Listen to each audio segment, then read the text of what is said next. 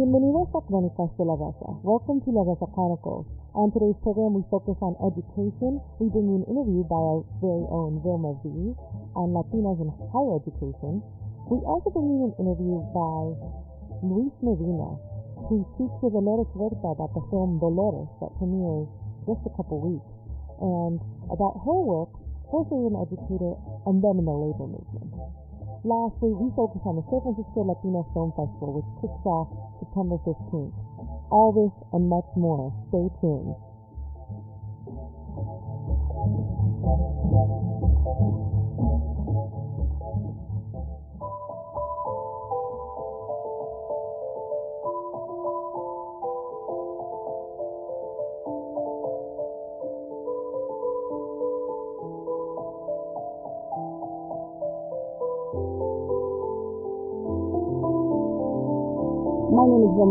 Listening to La Raza Chronicles. And I have live in the studio with me Dr. Lily Espinosa, and she's the author of a new book called Not Getting Stuck Success Stories of Being Latina and Transferring from a California Community College. Hi, Lily. Hi.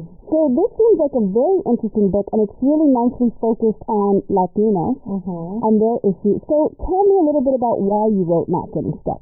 Sure. Uh, the reason why that this book came to be was because I was actually between work, and I worked 15 years in higher education.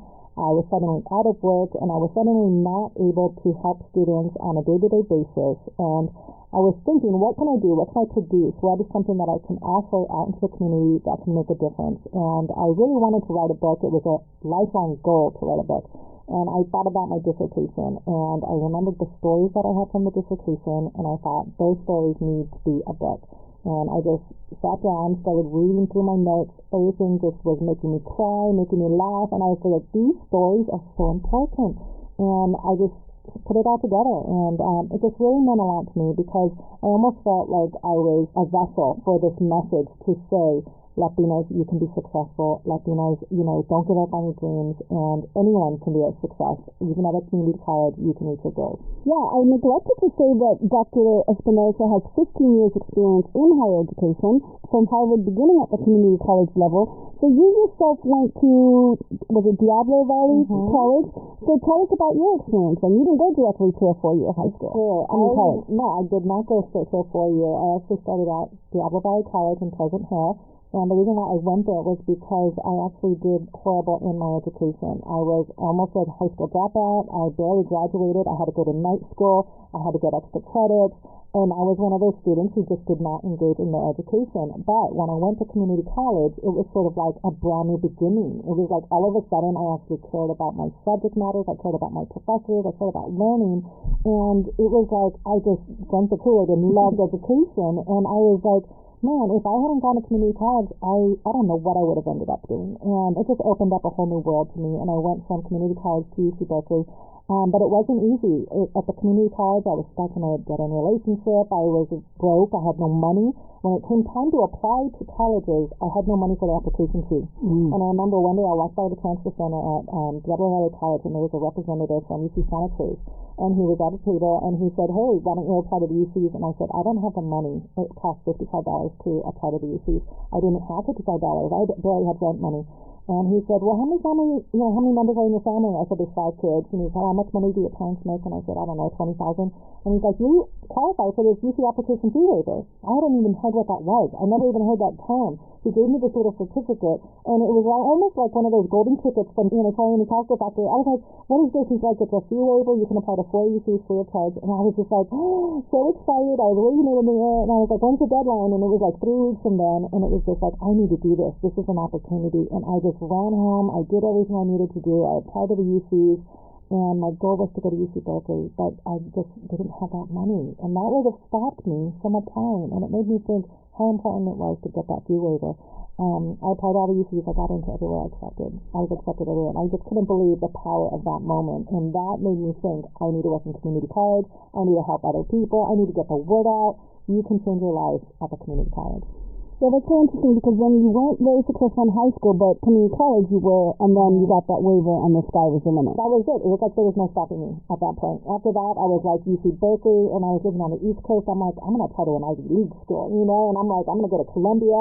I got in, it was beautiful. And then I was like, I'm gonna get my doctorate. I applied, I got in, I completed my doctorate, and it was sort of like it all goes back to that moment, single moment. And then when I started doing research on educational research, um, when I studied transfer, a lot of stories are the same. It was like these single moments, these like chance happenings, these like weird flukes are the reason why people were successful. And it's like transfer shouldn't be an accident.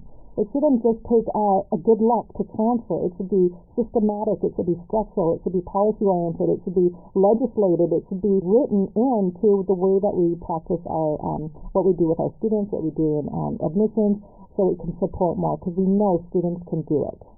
Yes, that statistic that 80% of students who begin a community college career expect to transfer to a four-year institution, but after six years, only about 14% of them actually do that. Right. It's a really disheartening statistic. When I told people I was a transfer student at Columbia University, they looked at me like I was a crazy person. like, huh? You're a transfer student and you're at the Ivy League institution? It just didn't compute. People were so confused. And the reason why I chose to go to Columbia University was because they have the CCRC, the Community College Resource Center. And I was thinking, I want to research community colleges. I'm just obsessed with community colleges and what can we do to improve them. And they were so down on community colleges. You know, there's also this article about China, and they talk about how community college students are steered away from higher education. And I even call the community colleges kind of like a borderland. You know, if we talk about borders between spaces and this community college system is like a borderland and I think of the students as crossing the border. You know, they make it to the other side, but not everybody makes it. And why is that? And it's because there's so much uh, confusion about the process and how do people make it and, and what information do they need. And what we need is to create those symbols for our students. We have to show them signs. How do you get through? They even talk about students who go from community college to community college, and they call it a swirl, the transfer swirl. We need to stop making it this swirl, and we need to show people exit routes and show them the next step. I think I did a little bit of that swirl myself because I dropped out of high school. So I dropped out like when I was 15, 16. And I went to a community college in Southern Cal called Southwestern mm-hmm. Community College think it's the southernmost one. And then I did a little bit of swirl. I went to Mesa College. I went to San Diego City College. I went a couple of places, and I finally transferred to UC Santa Barbara. So I totally relate to this book called Not Getting Stuck, Success Stories of Being Latina and Transferring from a California Community College. You highlight nine different stories mm-hmm. of some women who have made this journey, Latina. Mm-hmm. So tell us a few of the stories that you'd like us to know about. Sure. Well, these nine stories are just the most exciting stories that I could tell. And what I did was, when, with my dissertation, I interviewed over 20 different individuals. And uh, out of those 20, I picked these nine because I think these ones are really demonstrative of what community colleges can do to help students. Um, one of the girls, uh, she is a A student. She was honors all through the way when she graduated high school, she felt so much pressure because she felt like a token minority that she couldn't go to college straight from high school. She decided to enlist in the military mm-hmm. rather than go to college because of that pressure and mm-hmm. the intensity of always pursuing education. So she goes to the military for four years. She serves our country in Iraq. I mean, she sees everything you can possibly do. She comes back, she's 24, and she thinks she needs to catch up with everybody else. So she goes to college, she's going full time, she's using her GI Bill she finds a counselor who guides her. And at first she wants to go to the university right down the street. And then her counselor says, well, why do you want to go there? And she's like, well, it's just easy. And the counselor like, you can transfer wherever you want. Mm. Don't limit yourself. And that's when the student's thinking, well, why would I limit myself? I do have this opportunity. So she applies to a dream school and she gets in and she transfers and now she's received her master's degree from the same institution and now she's working in the Veterans Resource Center helping other military vets after they leave the military. And it's just a beautiful story. And then there's two girls who are undocumented immigrants and they have to handle the issues of discrimination, about immigration issues, about lack of financial aid, but they don't know how to access information. They don't know what the steps are. And they talk about their success. This one girl, she wanted to transfer. She actually wanted to go to medical school. And it took her five years to transfer because she would take classes, drop out, take classes, drop out, take. And that's the story you hear all the time. So many of us have been there. everyone, yeah. one of, every one of us has that story. You know, they're very relatable stories, and she's successful as well. And then there's a student who's uh, from a very well-off family. She's very well-to-do. She's total middle class, um, stereotypical story. And she got into UC straight from high school, but her mother got sick you know, she wanted her to be close. But they said, go to school, go to college. But she, in her heart, the student said, no, I need to stay close to home. It's family. You know, family is so important. And family comes up in these stories all the time. You know, something their mom said, something their dad said.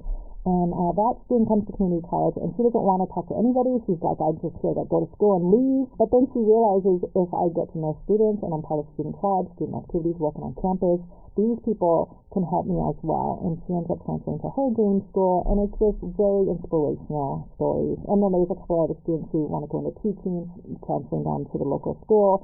Other students, this one girl, her family has issues with family member was convicted of drug-related charges and they're told to move from one city to the next city, and then all the family is living under one roof, and they're working so much trying to pay rent and pay the mortgage that she doesn't know if she could be successful. Mm. And then she finds a mentor at the community college, one of the faculty team members says, you can write. You're a writer and you should transfer. It. And she does, and it's beautiful story. And that's the voice of Dr. Lily Espinosa, and you're listening to La Raza Chronicles. So let's talk a little bit about the, you kind of distilled down to these five success, five or 6 mm-hmm. success tips. Tell us a little bit about those tips. Well, the five success tips are useful for anyone going to college, and this book really is for anybody going to college. Um, it does say specifically for Latinos because you can relate so well to these stories, and it does mention community colleges, but really, this is one of those books where if you, if nobody in your family went to college, if you're the first person in your family to go to college, this book will give you kind of that nitty gritty inside look because it's coming from the students themselves. In my dissertation, what you need to do when you do a dissertation is you need to distill down to patterns and trends and what is something that you have observed. And so I was able to observe these five trends from all the stories. Number one, the students had to have a critical conversation with their family. And the reason why they had to have that critical conversation is because a lot of times the family don't know how to involve themselves in the students' lives. The parents are sort of like, when I say, you know, ask somebody at the school, talk to somebody over there. The students had to have a conversation with their mom or dad and let them know what was going on with their life. Like, I'm going to college and I'm to transfer. And basically spell it out for your parents. One of the girls, she was working because she had to pay rent and she was also going to college. And she finally told her dad, listen, dad, I really want to go to college. This is really important to me. And he's like, well, what's wrong? And she's like, I'm working so much to pay rent, it's getting in the way of going to school. And the dad says to her, well, then stop working. Mm. And it didn't even occur to her that she could stop working. So you got to get the family on board. Get the family on board. Your family will have your back. And if they don't, then maybe you need to talk to somebody at the college or the counselor and find out how you can maneuver that. Okay, so step number two, leveraging social capital. What that means, basically, is find friends. Talk to people at the college. I always tell students, do you know another student who goes to this college? Most students don't. They mm. go to mm. school and leave. They go to school and leave. It's a commuter mentality. You have to have a social network and positive peers. If you're hanging around with the same people from high school when you go to college, usually that's not the best route. You want to find new friends, positive friends, smart friends, people who you can study with, that sort of thing. So reaching out yeah, you can keep the old ones and make new ones. Right. That's what college is about, right? Exactly. Expand your social circle. The next thing is identifying life changes at the college. So meeting people who will change your life. When I tell my story about meeting that guy from UC Santa Cruz and he gave me that free the magic waiver, it was like he changed my life. And I used to think, man, that guy changed my life. But I'm like, wait a minute, he didn't take my classes. He didn't get the grade. He didn't fill out the application in three weeks. so it was like he helped me but I didn't do it alone. Yeah, you, know? you almost like pulled up a blind on a window, right. and then you like opened it and I stepped did the rest of the work, yeah. but we have to ask for help. And you know, Sonia Sotomayor from the um, Supreme Court, she said that. She said, not everybody can just pull themselves up by their bootstraps, right? We have to ask for help. It's okay to ask for help. And we're so quick to not ask for help and to just sort of like get through it and, and not look up and see who can help us. Uh, we have to learn to do that, and that's something that these girls definitely did. Another thing is navigating academic landmarks and milestones, knowing what is the path to success. One of the paths to success is taking English and math.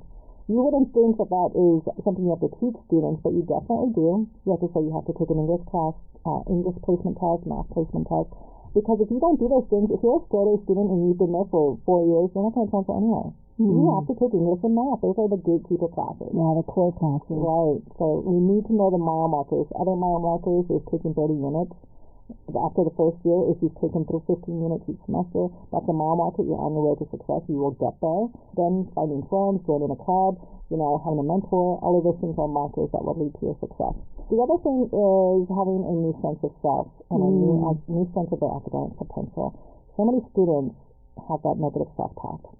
In their head, they're telling themselves, what do you think you're doing? Who do you think you are? Oh, that's a big one. You know? For women. Right. Women, we, we say that all the time to ourselves, and we need to change that inner dialogue. We have to create a new sense of self. When I work with transfer students, they say, well, if I'm lucky, I hope I can transfer. I said, no, change your language. You're going to transfer. Mm. There's no question. You will transfer. And now the question is, where will you go? So changing their sense of potential, knowing that anything is possible. They have to own that themselves. And then getting over the fear and the stigma and the self-doubt. So many students are scared. And if they just tell another person they're scared, that helps alleviate some of that fear. And it's okay to be scared. So many students go to the community college and they feel hopeless. That was something I really recognized. They sort of feel like, oh, I'm at the last chance. This is last ditch effort. This Mm. is my last hope. And they feel hopeless, like almost depressed embarrassed to be there. And there's so much stigma. There's a statistic that over 60% of students who graduate from a Cal State started at a California community college.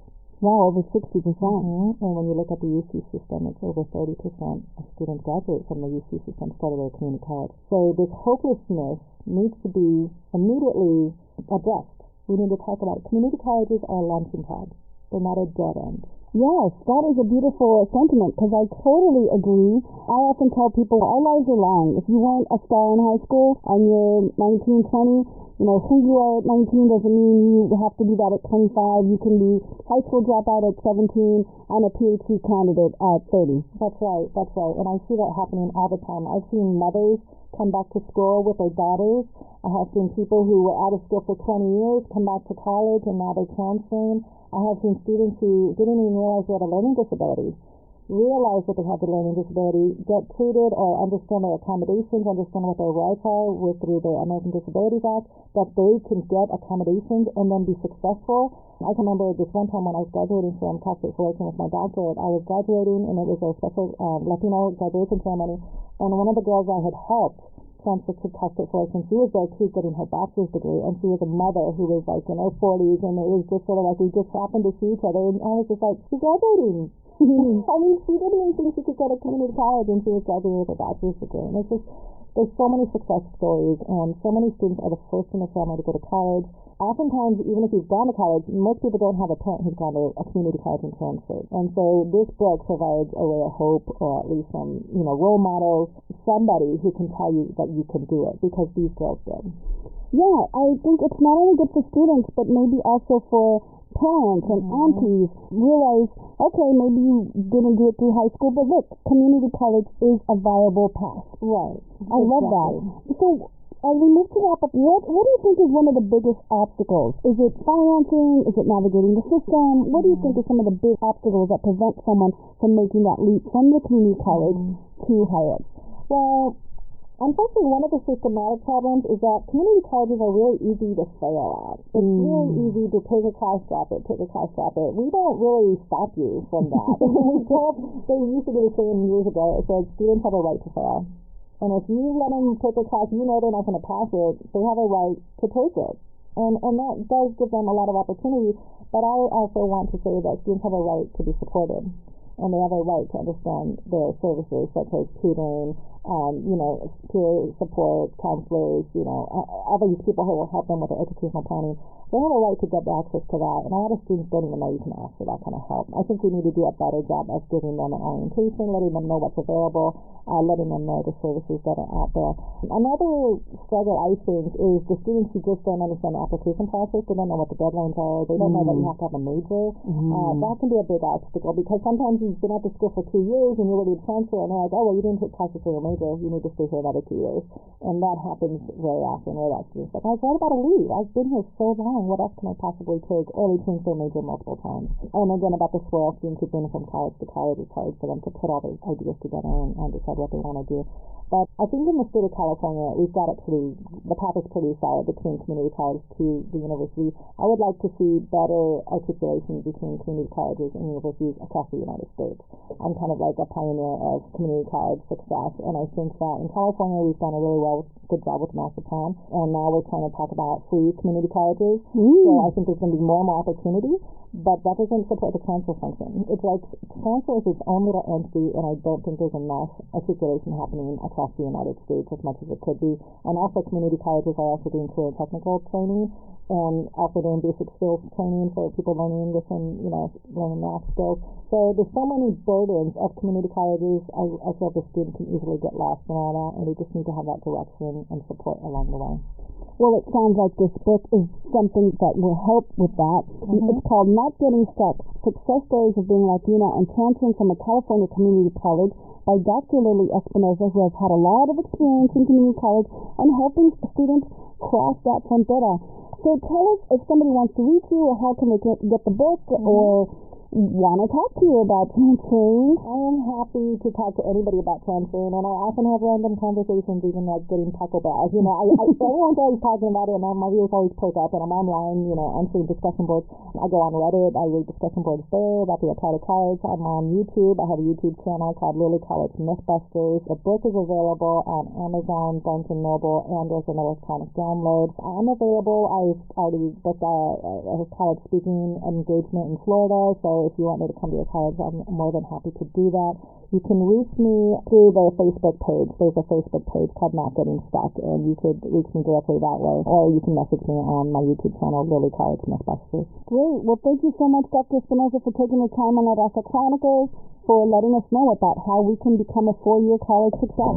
Thank you so much, and good luck to the students out there. Thank you.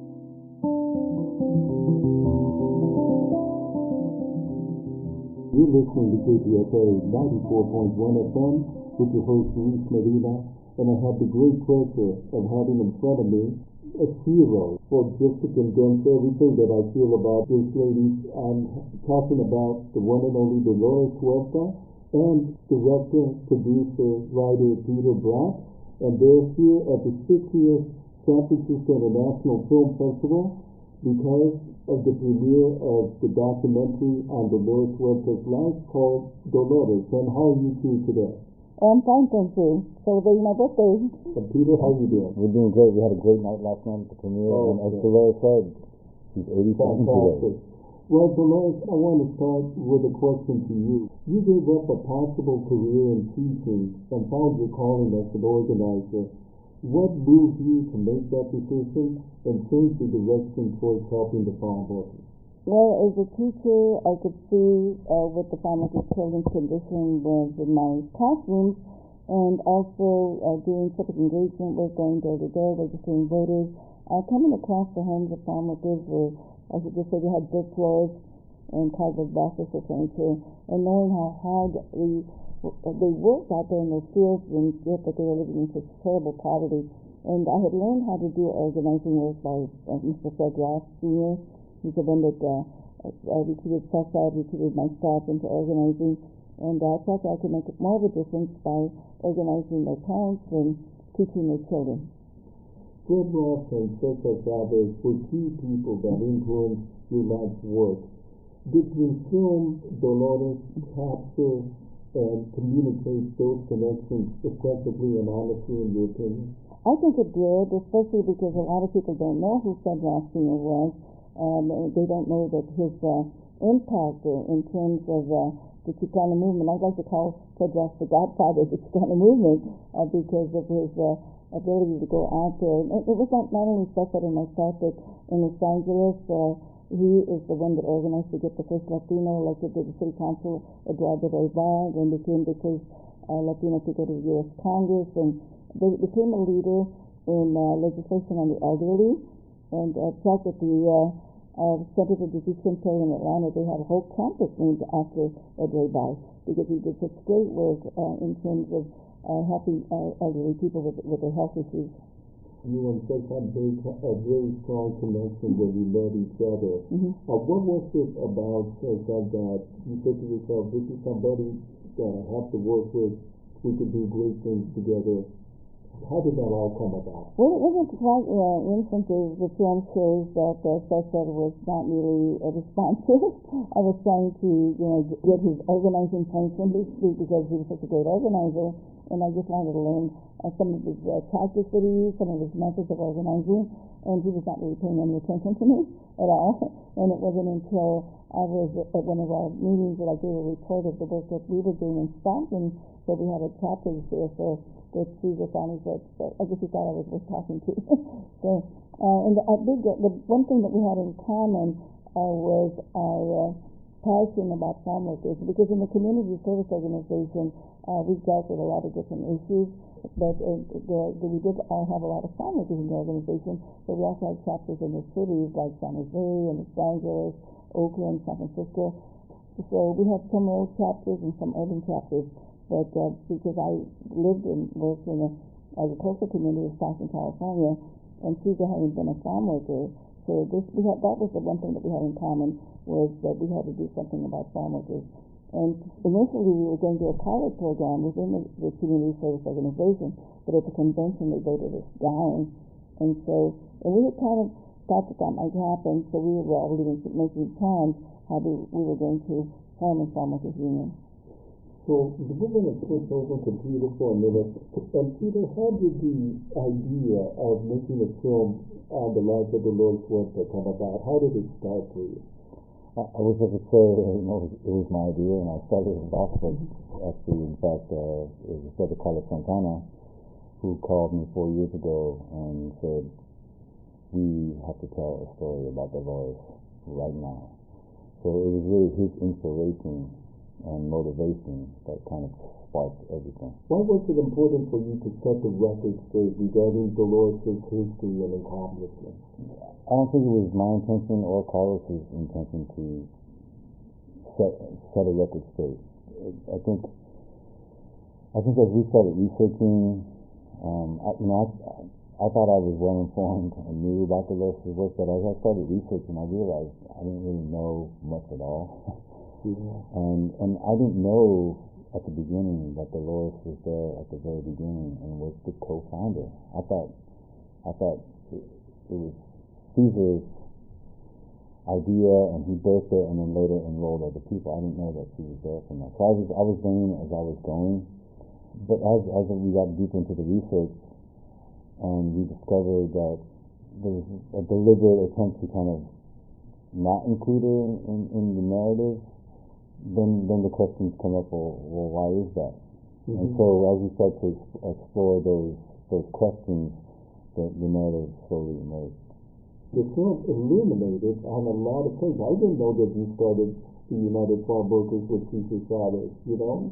And a lot of these facts come to light and it's beautifully put together. That's one thing I, I enjoy about the movie, the montages, the photographs, the various interviews that you've done throughout the years. And I wanted to ask you, Dolores, you went through a lot of struggles and sacrifices to achieve the victories that you helped win for the farm workers cause and for other causes that you've been involved with. Is there anything you gave up that you regret during all of that? Uh, looking back, not really. I think the one thing that I wish I, I could have done was have more demanding more for my children, uh, because I had a very wonderful uh, middle class life. Uh, you know, I I had music lessons, I had dancing lessons, I had a wonderful, wonderful life growing up as a, as a, as a youth, and my children were not given those opportunities, unfortunately. My husband is under attack. The good thing is that they survived. They came out very strong. My oldest son is a family, uh, family practice doctor. My son Leo is, a, is an attorney, and I have a daughter who's a teacher, an ER nurse, you know, and so on and so on. So they all turned out really, really good. But they, they did, I just have experiences that many children will never be able to have in their lifetime in terms of the, you know, the excitement of being in the movement and and marches and protests. In fact, some of them even went to jail with me. so, uh, uh, it, you know, these are experiences that cannot be duplicated. So I guess it's, it's kind of a trade-off uh, in one respect. But, but uh, I guess that would be the regret. Your support of Kennedy put you in the national political spotlight mm-hmm. and opened the door for you in, in that arena, in the national mm-hmm. spotlight. How was that beneficial in your fight for civil rights and the causes that you believed in? Well, at, at that point in time, uh, supporting Robert, Robert Kennedy, uh, it was uh, a little controversial because uh, came into the Peace Movement League, you know, the head of the people uh, that were ahead of him. uh, like uh, McCarthy, I think he was running at that time. And uh, in, in a controversial because during the time of Vietnam War, many people were, uh, that was supposed to be a, a, kind of a traitor if you didn't support the Vietnam War.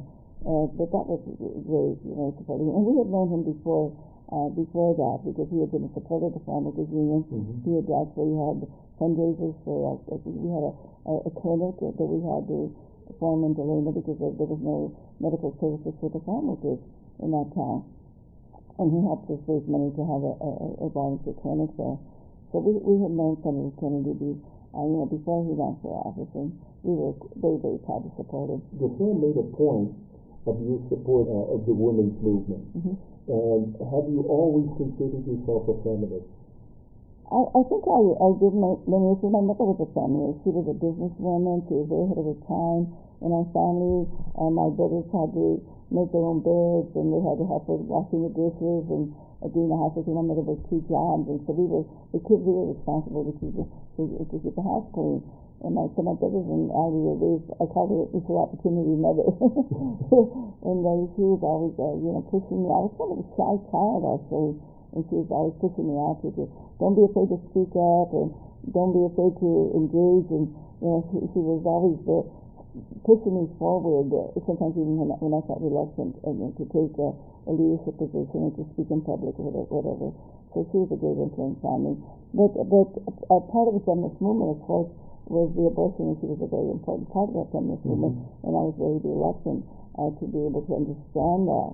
Uh, you know, being raised a Catholic, uh, having 11 children, and that was kind of anathema for me, and I really had to understand what, what this meant, you know, what, what a women's right to abortion meant. And of course, then you have to think about science, you know, that really, then you can kind of deal with this, understand that uh, a fetus is not life until it's actually born. And so, but it, it, it took me a, a, it was difficult, and I understand that that's very difficult for many people still in today's world uh, to, to deal with that issue. But I do believe that the right wing, you know, they focus on issues of abortion, uh, gay rights. Uh, uh, this is what they do even now denying climate change, you know, because they want to put people's focus on these cultural issues and then uh, the real issues that we have in our society are the economic issues. When you have the 10% that have 90% of the wealth of, of the United States of America, and that our kids are not getting a quality education, that we do not have national health care like every industrialized nation in the world has, except us richest and the powerful. The fact that we do not own our natural resources. You know, we don't even think about that. We just take it for granted that all these oil companies are the ones that own our oil and our electricity and our telephone systems and our transportation systems. And we wonder why uh, we have so much poverty uh, because we have corporations that really own the wealth of, of, of the people, the natural resources. And so, and so I, I think that uh, this is something that people, like I say, they, they focus on, on these other issues when we should really talk, be talking about economic issues and, and uh, profit-driven corporations and yet so many people that are homeless and hungry and living in poverty and that we do not have an equality, uh, equity-driven education system. In your opinion, what are the most important issues that we should be paying attention to at this time in the age of Trump? What should we be paying attention to? What should we be out there doing something about? Well, one of them is, of course, education, because uh, we have a huge ignorance in our society, and this is why it's easy for them to attack immigrants, to attack Mexicans, uh, because that people do not know, we're not taught in our school books what the contributions have been of people of color. We don't have in our school books that the Congress in the United and the Congress and the White House were built by African slaves, the African slaves and uh, the immigrants that came here from Mexico, from Asia. Uh, they, those were really built the infrastructure of this country, you know, the railroads, the buildings, the agriculture, everything was built by immigrants. And uh, so we have this uh, racism that they can get away with uh, uh, because people are ignorant, unfortunately. And I think that's, and when we talk about the economic issues, people are ignorant about those issues also because, you know, they're not reported in the local corporate media. Uh, you have to go to places like Democracy Now! with Amy Goodman and Rachel Maddow on MSNBC to get the information about what's really happening right now on the major issues, even on things like climate change. So uh, we have to erase the ignorance and regarding, uh, but if once people get the knowledge, then they also have to, they have to act on that knowledge. It's not enough just to know. you have to do something to make that change. And you got to, people have got to become activists, they've got to become involved, and they've got to be able to vote and elect progressive candidates. Uh, because unless we do elect progressive candidates at every level, starting at the school board level and the city Mhm. council and the legislature and of course the Congress, uh, then uh, we're not going to have people that are making the decisions and how our tax dollars are being spent. That our tax dollars are not going to the wealthy instead of being going to schools and health services and, and infrastructure, the things that we need. Now, Peter, going back to you regarding the film, the making of the film, Dolores, how did you start putting the elements of all the film together? When we first started doing research, you know, start off researching labor history. But what but what soon happened was, uh, you know, Dolores and Peter set off organizing farm workers, but soon run into obstacles that have to do with racial inequality. And then and then as things evolve, confronting issues that farm workers are confronting, like pesticide spraying, they start have to ad- addressing environmental justice questions. And then as Dolores goes to New York and she meets people like Gloria Steinem, she starts grappling with abortion and, and feminism. And so, for me, it, her life really uh, exemplifies uh, someone who lives at the intersection of all these different struggles, and they're all kind of linked together. So that became a very interesting idea and, and kind of thematic um, core that we we explored in the film. And then I, I would say that the big one that, that started the filmmakers and me in particular was when Dolores said that early on uh, her passion uh, had always been for dance. And she was a professional dancer. She studied flamenco, ballet, um, jazz. And then, and then Carlos, Carlos was saying, you know, how, how the whole story got started was Carlos and Dolores were having a conversation about jazz, and then so I found out like her number one artist was Charlie Parker, and and and so that became a really fascinating thing to to to see this icon, this folk hero that I grew up knowing was, yeah, she likes Charlie Parker, you know, yeah, she likes Anthony James Band, you know. Uh, we wanted to incorporate those elements into the story because you know, the music we listen to, that, that, that becomes a part of our life. And then, uh, and then this idea that Dolores is a dancer of justice, just, it was just such a, a loud echo that it couldn't be ignored, so we incorporated that theme and idea and music as a cohesive uh, thread throughout the film. I really enjoyed that about the film also. There was the thread of the music, the culture, the dance, uh, and the way that the transitions, especially the transitions of time periods where you would ha- incorporate some music and uh, the montage at the beginning with the flamenco dancer, and, well, yeah, the flamenco dancer, and just the whole, it, it was a very a tasteful use of music.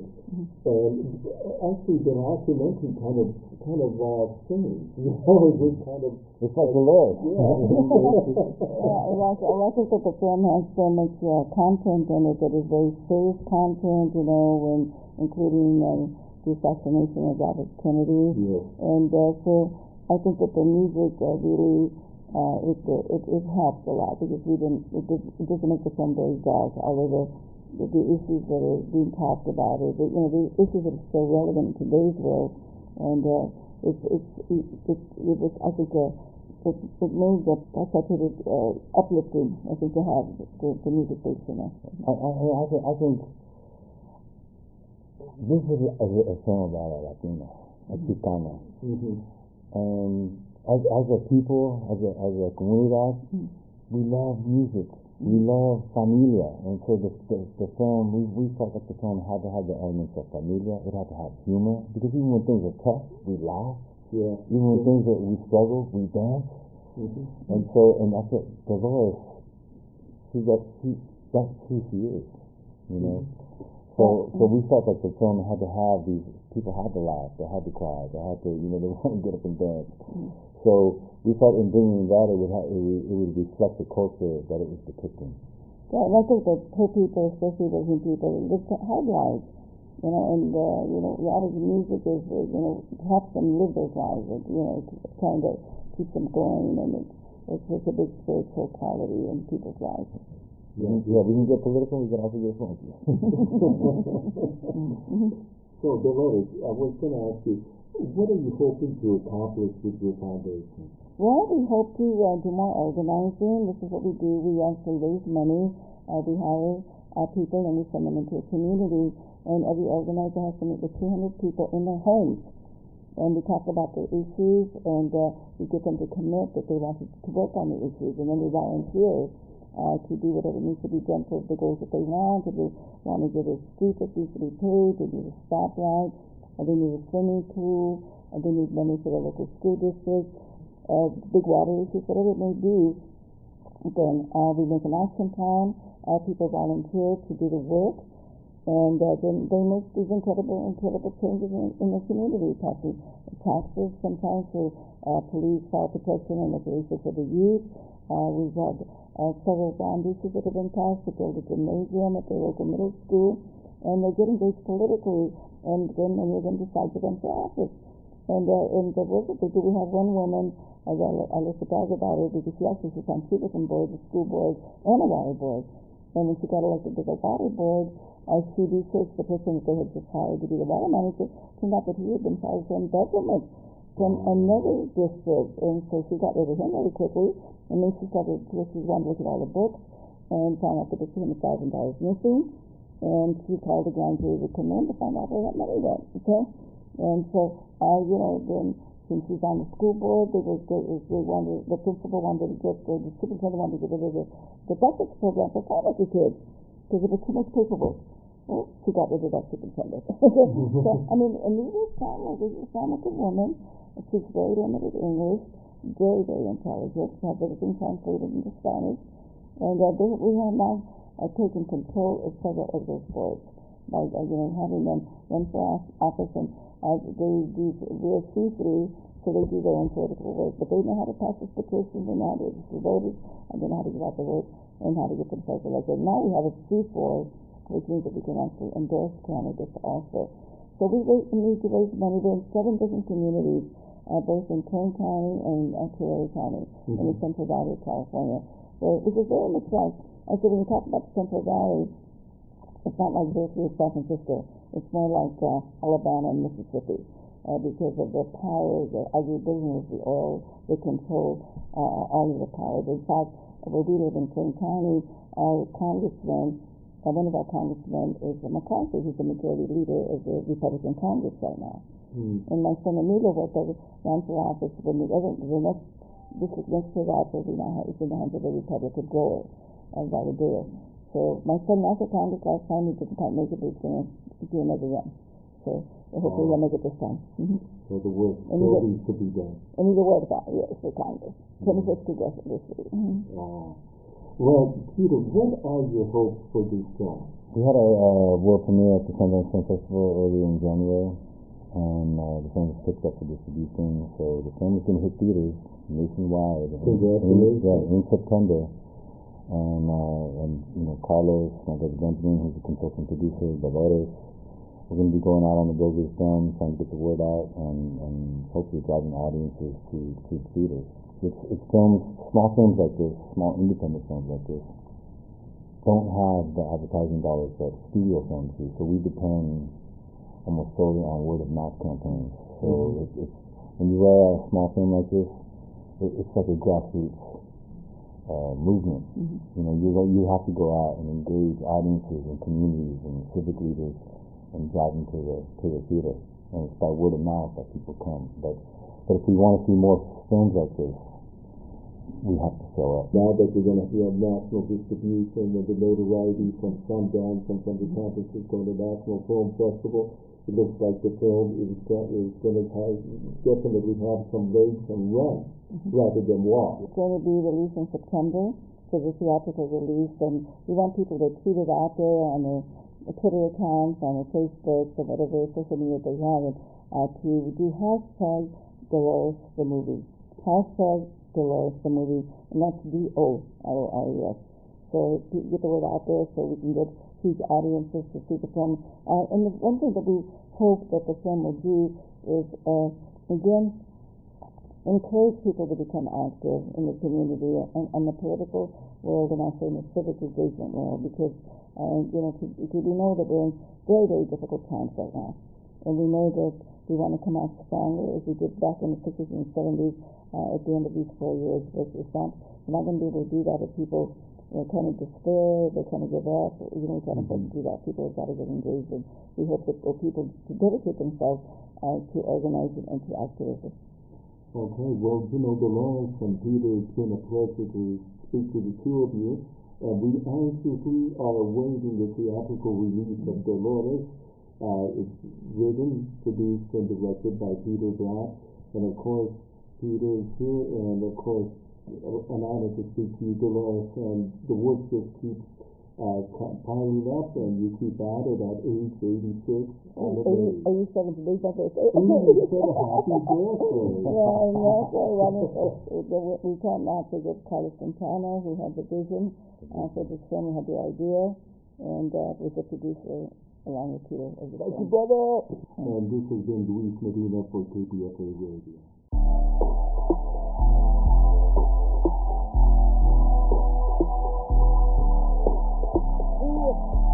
El talibán en la casa, Gillo en la casa,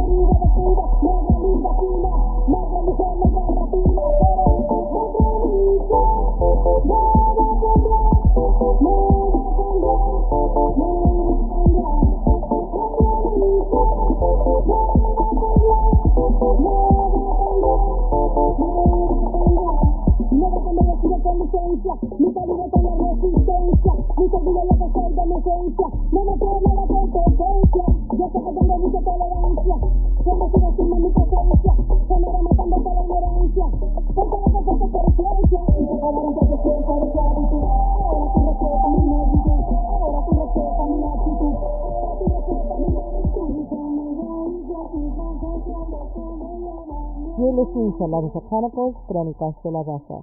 We're entering one of our favorite times of the year. It's the SF Latino Film Festival around the corner, and we're going to get to talk about some films we can't see anywhere else. We have in the studio with us Lucho Ramirez. He's the director and founder of the festival, and we're lucky to get to chat with him every year about this incredible event. Thank you so much, Lucho, for joining us. Thank you for having me.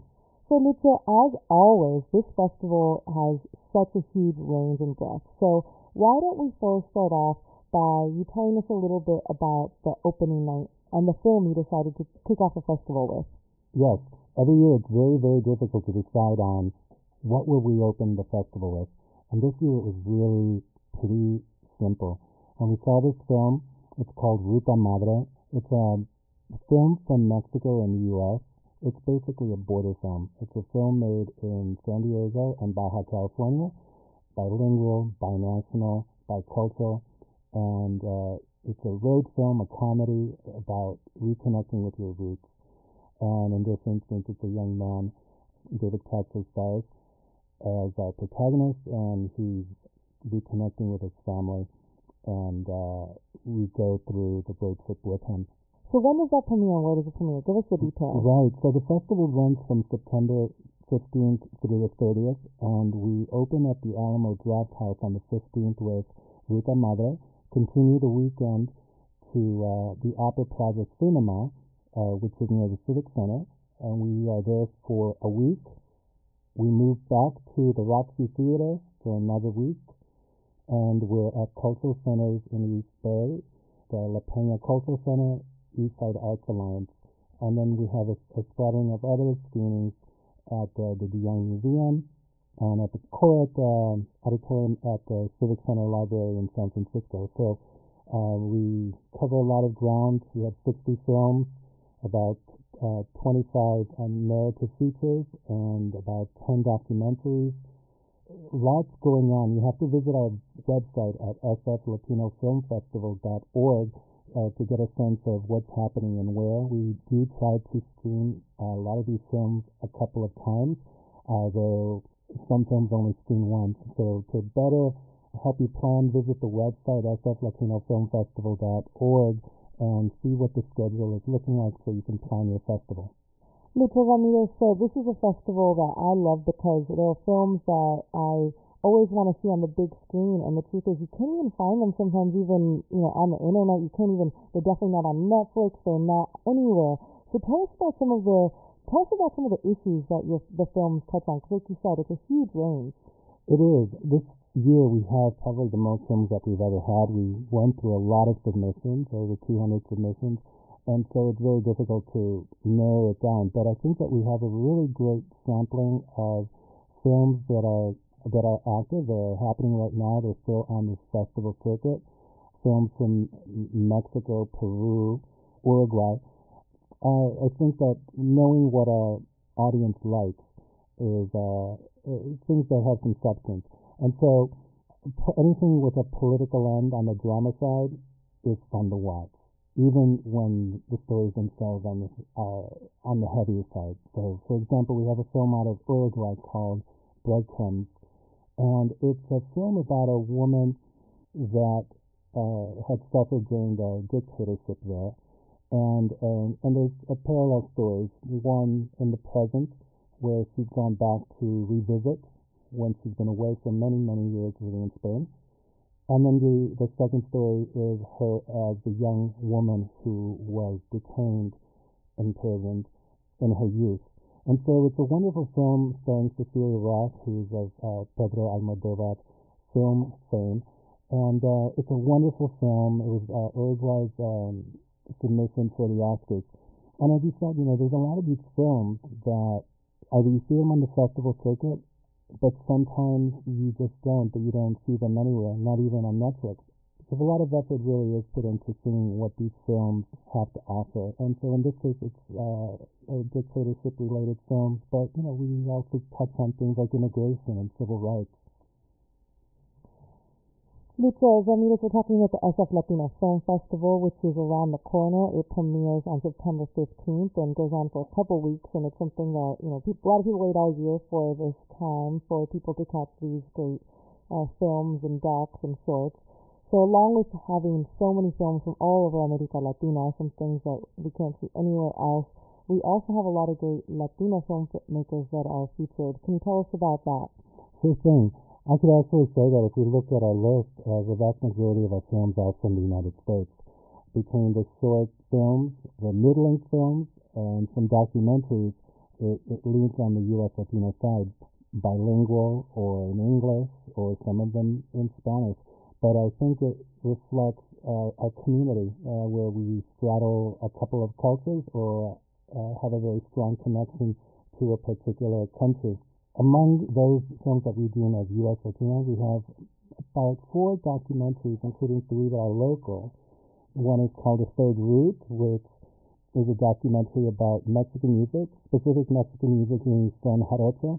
And uh, the reference to The Third Root has to do with finding the connection of the music, the, the, the origins of it, which are European, of course, indigenous, of course, but then the third root refers to Africa. So so it really is one of those things that it takes us on a on a trip, and it's a wonderful film visually, and um, we we highly recommend the film. It's a local filmmaker, uh, Reed Rickard, and um, that one will be screening at, at a couple of places, the Opera Plaza Cinema on our first weekend, uh, the 16th, as well as September 16th, and also it will be at the Eastside Arts Alliance on the 28th uh, in Oakland. So uh, we're hoping that we're also going to have a little bit of a, a meetup with uh, some of the musicians that play that style of music here in the Bay Area. So I know that every year you're committed to making some of the showings free. So, and we're also, a lot of the films are shown in cultural centers, community centers, where people come together. So, can you tell us a little bit about those offerings, when they are, and how people can find out more? Sure. Visit our website, uh, sflatinofilmfestival.org, to get the details on the whole schedule. Uh, we have a special section there on the website for the community screenings. Uh, at this point, the films that we have slated are, as I just mentioned, Third Root at Eastside Arts Alliance or Eastside Cultural Center in Oakland. We also have a screening, uh, a whole day of uh, the classic Mexican films from the golden age of cinema, and that's on the 25th of September at uh, Civic Center Public Library. And at the De Young Museum, we're going to have a wonderful, wonderful film film um, on October 14th. It's beyond the festival dates, but I wanted to make a mention because it's playing both at the Opera Plaza uh, the first weekend, 16th and 17th of September, but there's also going to be a free screening of it uh, at, uh, at the De Young Museum on um, on the 14th, and that's to coincide also with the Teotihuacan exhibition that they're, they're starting there. And the film is called Mara'akame's Dream. So those are our, our, community screenings that are happening. You also have a lot of films from Cuba. Tell us about that. Yes, we have a couple of award-winning films. Uh, one is called The Roof. It uh, premiered at the Miami Film Festival, and it's about three young Cubans and how they are seeing their life, where and dreaming and trying to figure out how to make things happen for themselves. And uh, the storyline revolves around them starting a business on the roof of the building.